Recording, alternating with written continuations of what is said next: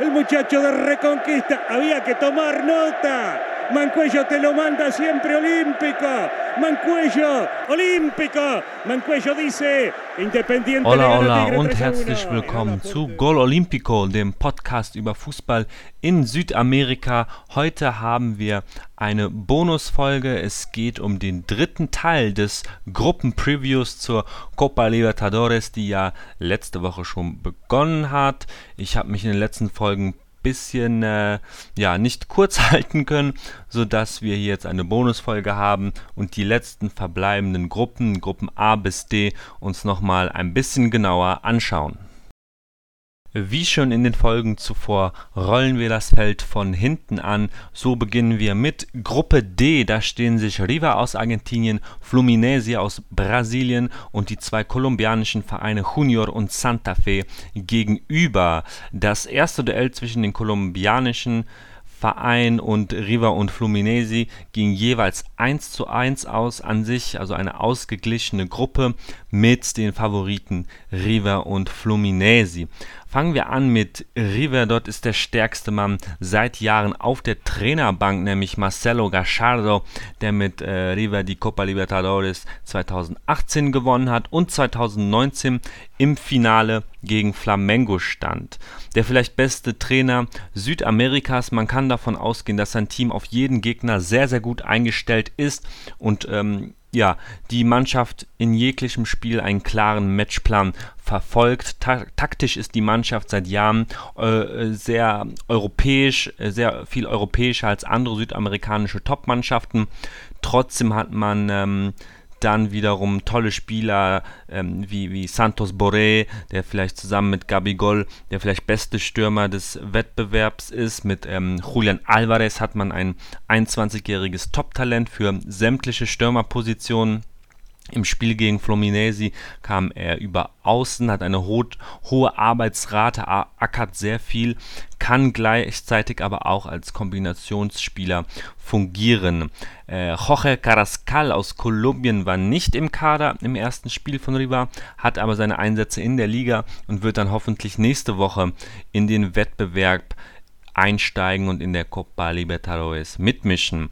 War bei der letzten äh, Copa gerade in den Finalspielen ein, ein herausragender Akteur für Riva.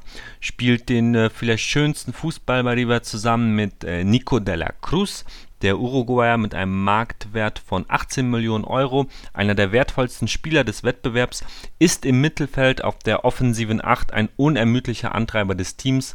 Man hat ja im äh, Winter mit ähm, Nacho Fernandes, einen absoluten Leader, an Atletico Mineiro verloren. De la Cruz rückt somit ähm, weiter in den Mittelpunkt, in, in äh, ja, nicht nur auf dem Feld verantwortungsvolleren Position, sondern auch außerhalb des Feldes. Ähm, Gonzalo Montiel als Rechtsverteidiger und mit 24 schon bei 123 Einsätzen für Riva, das kann sich sehen lassen, ist auch ein Führungsspieler, schießt als äh, Defensivspieler sogar die Elfmeter, wie jetzt zuletzt gegen Fluminense in der Copa oder eben in der Liga vor zwei Wochen, da hat er mit einem No-Look Elfmeter getroffen, sieht man auch nicht alle Tage im Spiel gegen Colón ein geiler Spieler auf jeden Fall, war in der Vergangenheit auch mit Bayer Leverkusen in Verbindung gebracht worden. Leider wurde daraus nicht so ein Spieler, würde der Bundesliga meiner Meinung nach wirklich mal gut tun. Nun gut, Riva also wie fast jedes Jahr einer der Top-Favoriten auf den Titel in der Copa Libertadores und somit auch auf den Gruppensieg dieser Gruppe D. Für den zweiten Platz dieser Gruppe bringt sich Fluminense in Stellung. Die haben äh, mir im Spiel gegen Riva sehr gut gefallen. Hohe Intensität im gesamten Spiel, gutes Sp Passspiel, gute Zweikampfführung, hat Spaß gemacht. Vorne hat man mit dem 37-jährigen Fred einen Top-Stürmer mit viel Erfahrung, war 2014 während der WM in Brasilien ja sehr, sehr viel in der Kritik, nicht nur in Brasilien, sondern äh, auch international gesehen, spielt aber nicht umsonst seit Jahren im hohen Alter noch auf gutem Niveau das Tor gegen Riva hat er nicht nur selbst erzielt, sondern auch mit eingeleitet, war toll zu beobachten, ist natürlich sehr, sehr wichtig für seine Mannschaft und wird entscheidend für Fluminesis Turnierverlauf sein.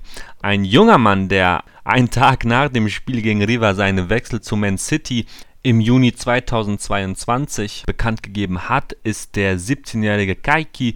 Ähm, ja, gut, dass er wenigstens noch ein Jahr in Brasilien bleibt. Das wird seiner Entwicklung gut tun. Mit seinem Wechsel zu einem europäischen Topfall ein in der Tasche kann er bestimmt auch befreit aufspielen und in der Copa Libertadores für Aufregung sorgen. Kaiki ist äh, mit enorm viel Talent gesegnet und ist auf dem Platz der Spieler, der den Unterschied machen kann. Jetzt schon mit 17 Jahren. Eigentlich unfassbar. Er kann eine große Karriere vor sich haben, aber da liegt natürlich noch ein weiter, weiter Weg von ihm vor ihm. Im letzten Spiel hatte aber ein anderer Mann für den Unterschied bzw. für den Ausgleich gegen River gesorgt, und zwar der 29-jährige ecuadorianische Neuzugang Juan Casares, der eine absolute Belebung für das gesamte Spiel war und Fritz Treffer zum 1:1 sehenswert vorbereitet hat. Er kam erst Mitte April von den Corinthians äh, aus Sao Paulo. Wenn er aber gleich für so einen Input sorgen kann, wird er sich zeitnah auch in der ersten Elf wiederfinden. Da bin ich sicher. Mit äh, Marcos Paulo und John Kennedy hat man zwei weitere Talente in der Warteschleife, die auf ihr Copa Libertadores Debüt warten. Äh, während der 18-jährige Kennedy bereits siebenmal in der Regionalmeisterschaft von Rio de Janeiro eingesetzt wurde und dabei zwei Treffer erzielen konnte, ist Marcos diese Saison noch ohne Einsatz. Grund dafür ist auch ein kleines Wechseltheater.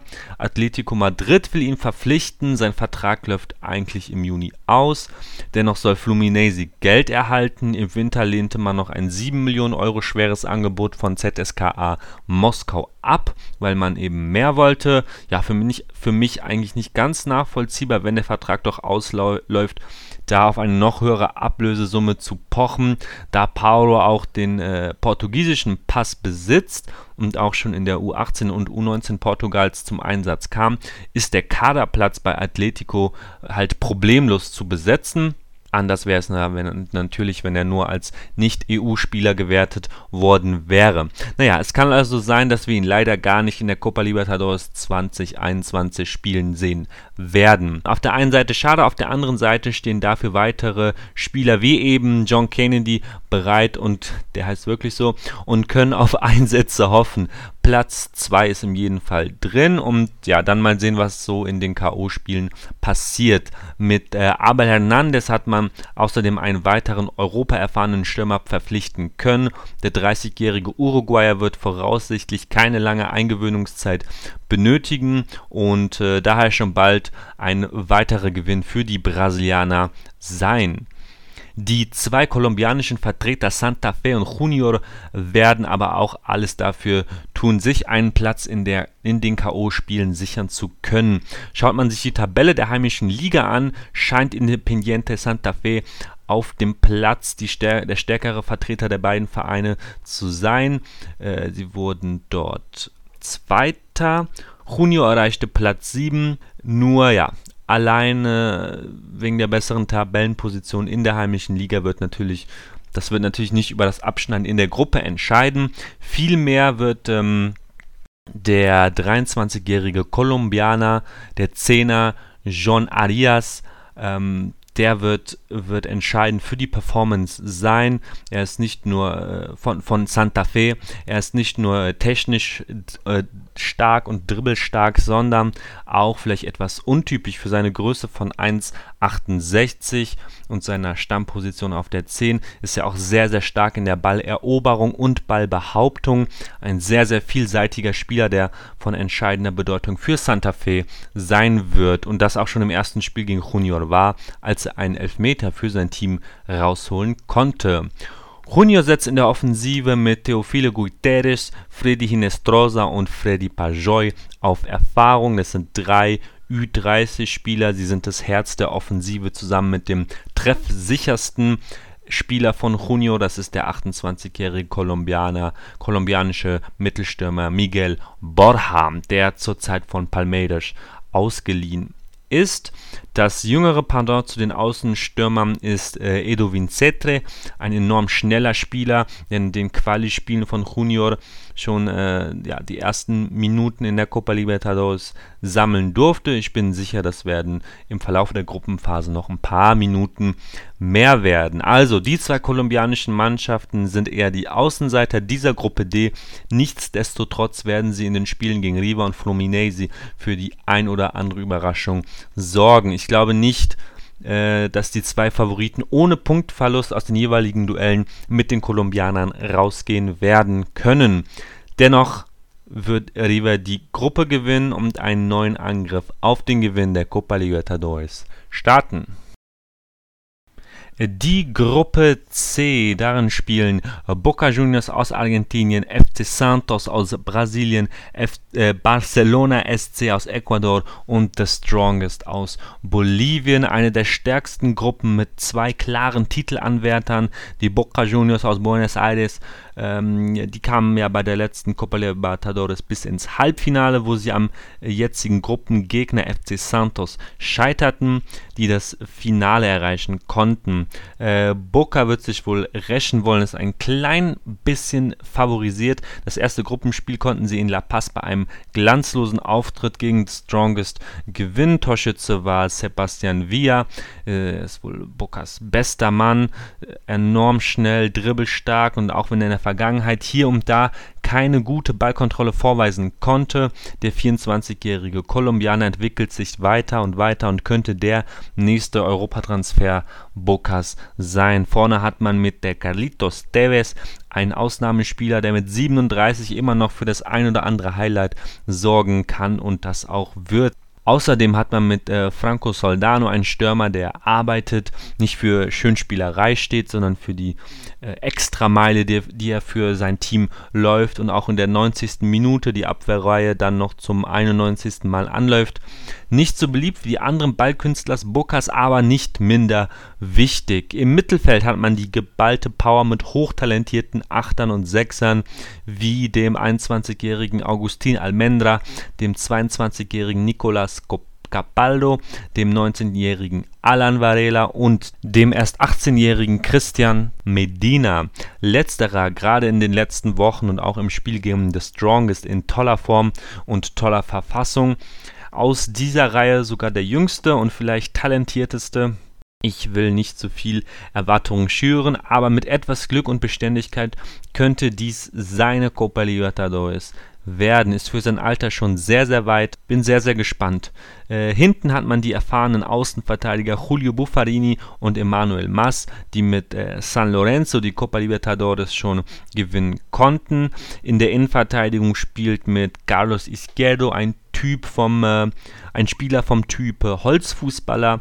Gar nicht so despektierlich gemeint, wie das vielleicht klingen mag. Er ist ein, ein Schrank, der Mann fürs Grobe, den, äh, der den äh, ja relativ schmächtigen jungen zentralen Mittelfeldspielern eine, eine gewisse Sicherheit geben kann, da sie wissen, dass sie so einen hinten drin haben. Ein Leader, ein Spielertyp, den jede Mannschaft benötigt. Sehr, sehr wichtig für die Mannschaft. Ähm, die zwei an Corona erkrankten Carlos Zambrano, der ehemalige Eintracht Frankfurt-Spieler, und der 24-jährige Kolumbianer Jorman Campuzano bleiben fraglich für die Gruppenphase. Sie sind, glaube ich, noch eine Woche in Quarantäne und ja, je nachdem, wie gut deren Körper die Erkrankung verarbeiten, sieht man sie dann in ein paar Wochen oder eben erst in den Finalspielen. Vor allem Campuzano ist äh, klarer Stammspieler bei Boca. Durch die äh, ja, Menge an Qualität in, in Boccas Mittelfeldzentrale ist Campuzano allerdings nicht unersetzbar. Für die Titeljagd wird er dennoch benötigt werden. Und ähm, ja, dann gab es ja noch Gerüchte um die Verpflichtung von Edinson Cavani und Lucas Torreira. Wenn diese zwei Spieler für die Finalspiele wirklich zu Boca stoßen sollten, führt kein, fast kein Weg an ihnen vorbei, wenn es um den Titel geht. Aber die Copa Libertadores wäre nicht die Copa Libertadores, wenn es so einfach wäre. Denn eine Garantie für diesen Kontinentaltitel hat es noch nie gegeben und wird es wohl auch nie geben. In Bocas Gruppe C sind die Boca Juniors dennoch der Favorit. Etatmäßig sollte der FC Santos auf dem zweiten Platz landen mit dem 1,60 kleinen Jefferson Soteldo, Caio Jorge und Südamerikas Spieler des Jahres 2020 Marinho hat man eigentlich das spektakulärste und interessanteste Angriffstrio Südamerikas, ähm, für mich sogar eigentlich der Welt, wenn ich da ehrlich bin. Äh, ja, gerade die Außen Soteldo und Marinho absolute Spaßfußballer, Dribbelkünstler und ab und zu komplett loco, wie man so schön sagt, wenn ich, wenn ich dann einen, einen Freistoß aus ca. 40 oder 45 Meter für den FC Santos im Halbfinalspiel bei oder gegen Boca, ich weiß es gerade nicht mehr, denke, den äh, Marinho mit äh, ja ungelogen 15 Meter Anlauf direkt probiert hat. Zwar großartig scheiterte, aber sowas sieht man nur in Südamerika. Ich bin ein großer Fan von Marinho. Er ist ja auch schon 30 Jahre alt und ich frage mich, was zur Hölle hat der Mann die letzten 15 Jahre gemacht? Wo war er? Bis auf, äh, bis auf eine kurze Station in China hat er ja gefühlt mal kurz für jeden Verein in Brasilien gespielt. Jetzt ist er vielleicht endlich angekommen. Ich bin ein absoluter Fan und hoffe, er wird uns wieder begeistern bei dieser Copa Libertadores. Soteldo wiederum steht ja leider vor einem Engagement beim Toronto FC aus der MLS. Den werden wir dann wohl im Spiel am nächsten Mittwoch bei Boca nicht sehen können. Sehr, sehr schade. Ähm, die, wie, wie kompliziert das ganze Transferkonstrukt um Jefferson Soteldo ist, was wiederum ein Grund ist, weshalb kein europäischer Verein da bei ihm zugeschlagen hat, schauen wir uns bei der nächsten Folge Gol Olimpico am Mittwoch etwas genauer an. Das ist schon alles sehr, sehr verworren und undurchsichtig. Ich werde versuchen, da ein bisschen Licht ins Dunkle zu bringen. Ja, wie gesagt, Mittwoch wieder einschalten. Dann hat der FC Santos mit dem 18-jährigen Sandri äh, eines der größten brasilianischen Talente. Er spielt im zentralen Mittelfeld ähm, seine Klasse ist nicht so offensichtlich wie beispielsweise bei Kaiki, weil seine Stärke nicht unbedingt im Dribbling liegt, sondern bei der Balleroberung und vor allem der Ballverteilung. Hat ein extrem starkes Passspiel, hat auch bei der letzten Copa Libertadores schon erste Erfahrungen sammeln dürfen.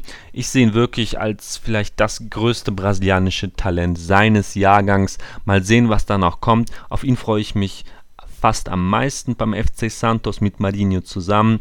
Ja, und dann muss man sagen, äh, fast sagen, leider hat der FC Santos sein Eröffnungsspiel gegen den Barcelona SC aus Guayaquil aus Ecuador verloren. Ich sage aber natürlich nicht leider, weil es nur wieder ein Beleg für die Unberechenbarkeit dieses fantastischen äh, Wettbewerbs ist. 2-0 konnte Barcelona beim Auswärtsspiel in Santos gewinnen Torschützen waren Winterneuzugang Carlos Garcés, 31 aus Ecuador, dem ein Ballverlust beim Aufbauspiel 40 Meter vom Tor äh, konnten, konnte der FC äh, Bas, der Barcelona SC äh, da sehr mit schönen Kombinationen ausnutzen und äh, verdient da treffen. Das zweite Tor war ein Eigentor. Ja, insgesamt war es auch ein verdienter Sieg. Man hatte noch mehr Chancen und unter anderem einen, einen Lattenschuss. Und äh, somit ist mit dem Barcelona SC absolut zu rechnen, ganz klar.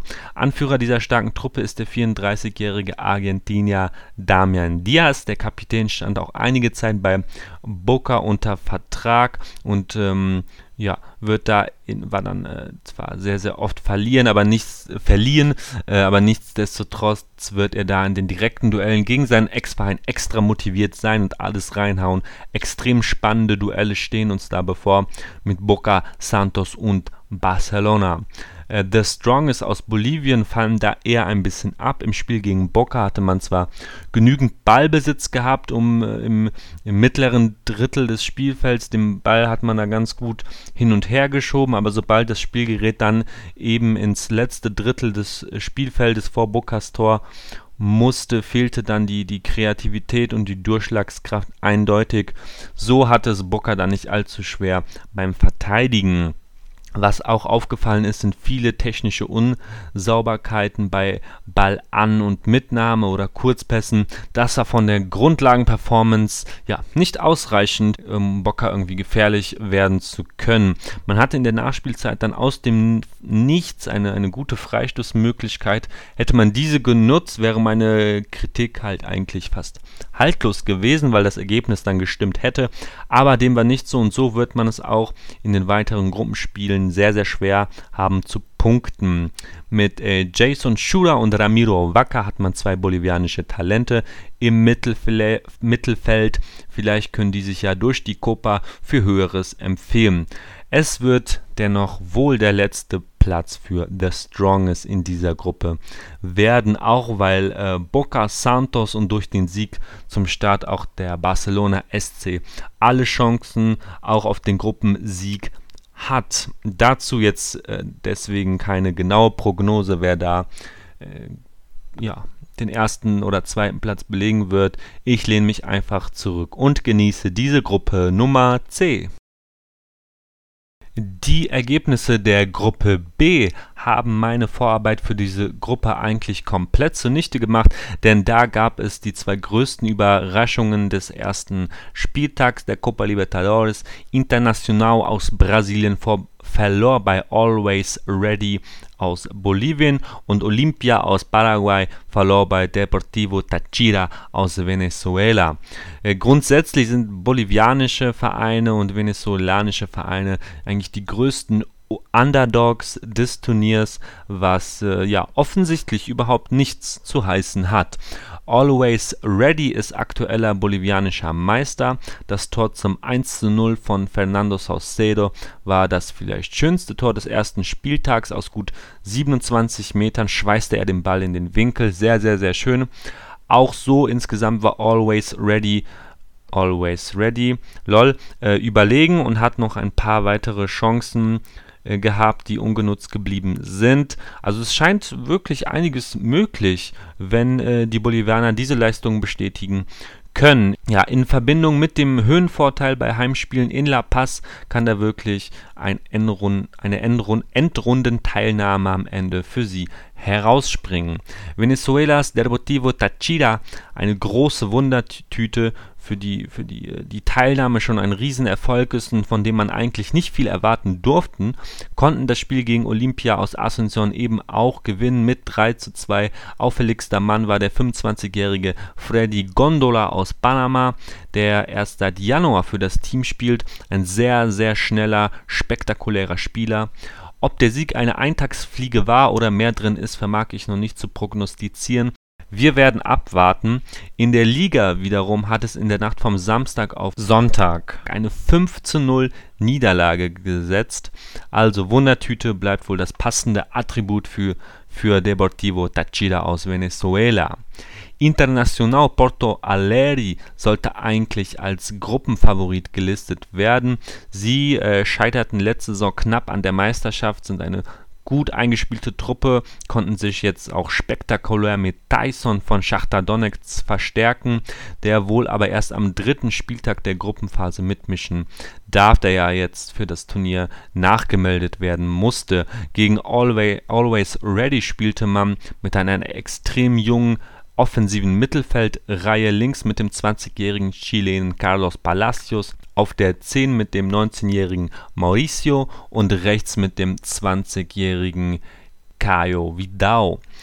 Toll, dass man diesen drei sehr interessanten jungen Spielern vertraut. Im ersten Spiel zumindest konnten sie dieses Vertrauen aber leider nicht rechtfertigen. Mit ähm, Thiago Gallardo in der Sturmspitze hat man auch einen 31-jährigen erfahrenen Stürmer, der letztes Jahr auch für die Nationalmannschaft Brasiliens berufen worden ist, da jedoch ohne Einsatz blieb. Also eigentlich eine gute Mischung aus Jung und Alt für die Offensive. Es war aber wenig erfolgreich, wie gesagt. Wenn sich Tyson da einreiht in der Zukunft, dass ja vielleicht etwas Druck von den jungen Spielern genommen wird und sie befreiter aufspielen können, äh, das, das ist zumindest meine Hoffnung, dann ähm, ja, sieht das vielleicht auch schon wieder ganz anders aus. Und ich hoffe, dass es eben nicht die letzte Chance für diese drei Talente in der Startformation von International war und sie in dieser Copa-Saison vielleicht noch für etwas Wirbel sorgen können und trotz der Auftaktniederlage die K.O.-Spiele erreichen. Der andere ursprüngliche Favorit dieser Gruppe ist bzw. war vielleicht äh, Olympia Asunción, die seit Jahren die heimische Liga in Paraguay dominieren.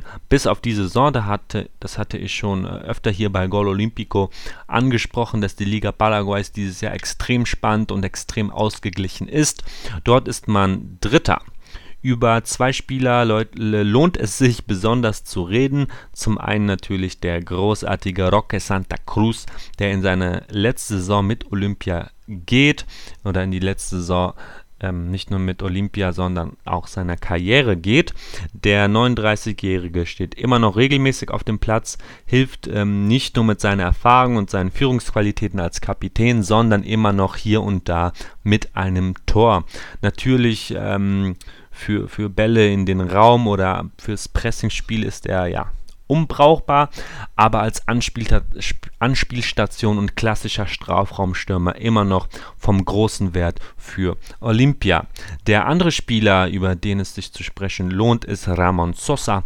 Der 21-Jährige ist der Shooting Shootingstar schlechthin in dieser Saison in Paraguay. Er wechselte für etwa 800.000 Euro im Januar von Riva aus Asunción zu Olympia, eine wirklich riesige Ablösesumme für den Vereinsfußball Paraguays. Aber so wie er performt, ist er bisher jeden Cent wert, war verletzt, wurde aber kurz vor dem Start der Copa Libertadores Gruppenphase wieder fit und konnte gleich im Spiel gegen Tachida einen Tor erzielen. Der Mittelfeldspieler Spieler kann links, rechts und zentral eingesetzt werden, ist ein kleiner, flinker Dribbler mit einer hervorragenden Technik, überragt äh, von seinen Anlagen her eigentlich jeden im Team und könnte das nächste Talent Paraguays sein das die Heimat in Richtung MLS verlässt.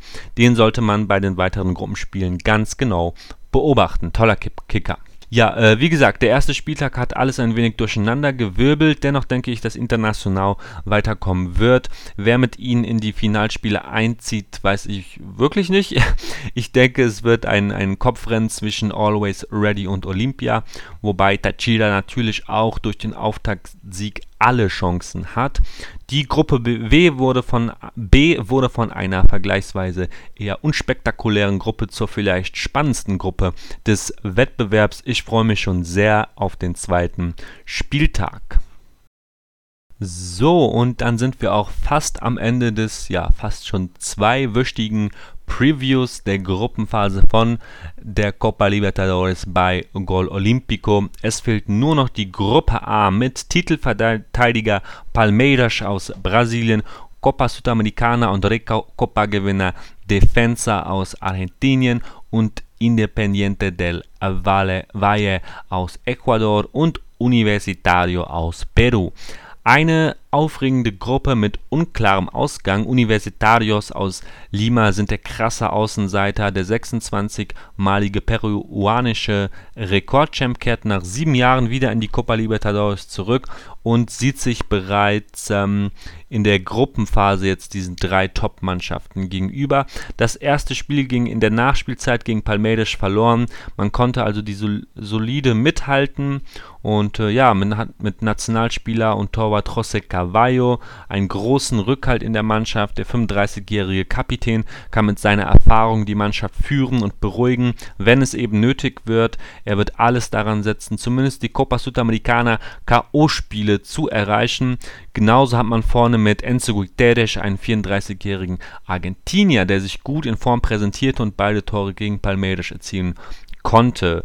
Der 24-jährige Peru peruanische Neuzugang Alex Valera der letzte Saison 9 Tore und 4 Assists für den peruanischen Zweitligaverein Yucabamba erzielen konnte, ist sogar im weiteren Kreis der Nationalelf Perus und als Mittelstürmer auch eine Option für die erste Elf von Universitario und kann für die ein oder andere Überraschung sorgen. Dennoch ist man der Außenseiter dieser Gruppe.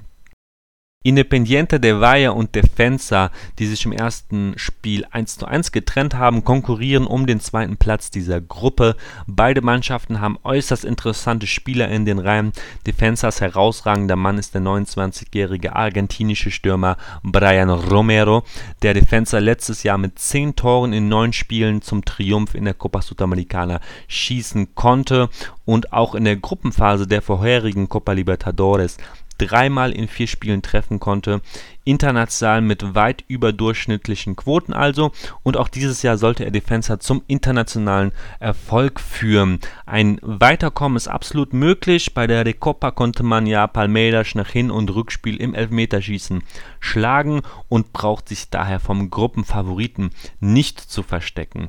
Ein weiterer Erfolgsgrad von Defensa ist der noch bis zum Sommer von Independiente aus Buenos Aires ausgeliehene 27-jährige argentinische Außenstürmer Francisco Pizzini, der diese Saison in der Liga schon fünf Tore vorbereiten konnte und ebenfalls letzte Saison bei der Copa Sudamericana in allen neun Spielen von Defensa auf dem Platz stand und dem Team zum Erfolg verhelfen konnte. Der dritte und wohl wichtigste Baustein der vergangenen Erfolge von Defensa ist leider nicht mehr an Bord. Das war natürlich Trainer Hernan Crespo, der mittlerweile beim FC Sao Paulo unter Vertrag Vertrag steht und einen deutlichen Verlust fürs Team darstellt. Beim äh, Recopa-Gewinn, also der, wer das nicht weiß, was das ist, das ist quasi der, das Äquivalent zum europäischen Supercup, wo Copa Libertadores-Gewinner gegen Copa Sudamericana-Gewinner gespielt hat oder spielt. Beim, äh, bei diesem Recopa-Gewinn war aber schon der neue Trainer mit dem wunderschönen Namen Sebastian Beccaceche an der Seitenlinie, der von Racing aus Avellaneda zu Defensa kam. Ein ganz spannender Verein, spannende Akteure. Ein Weiterkommen ist wie gesagt absolut drin.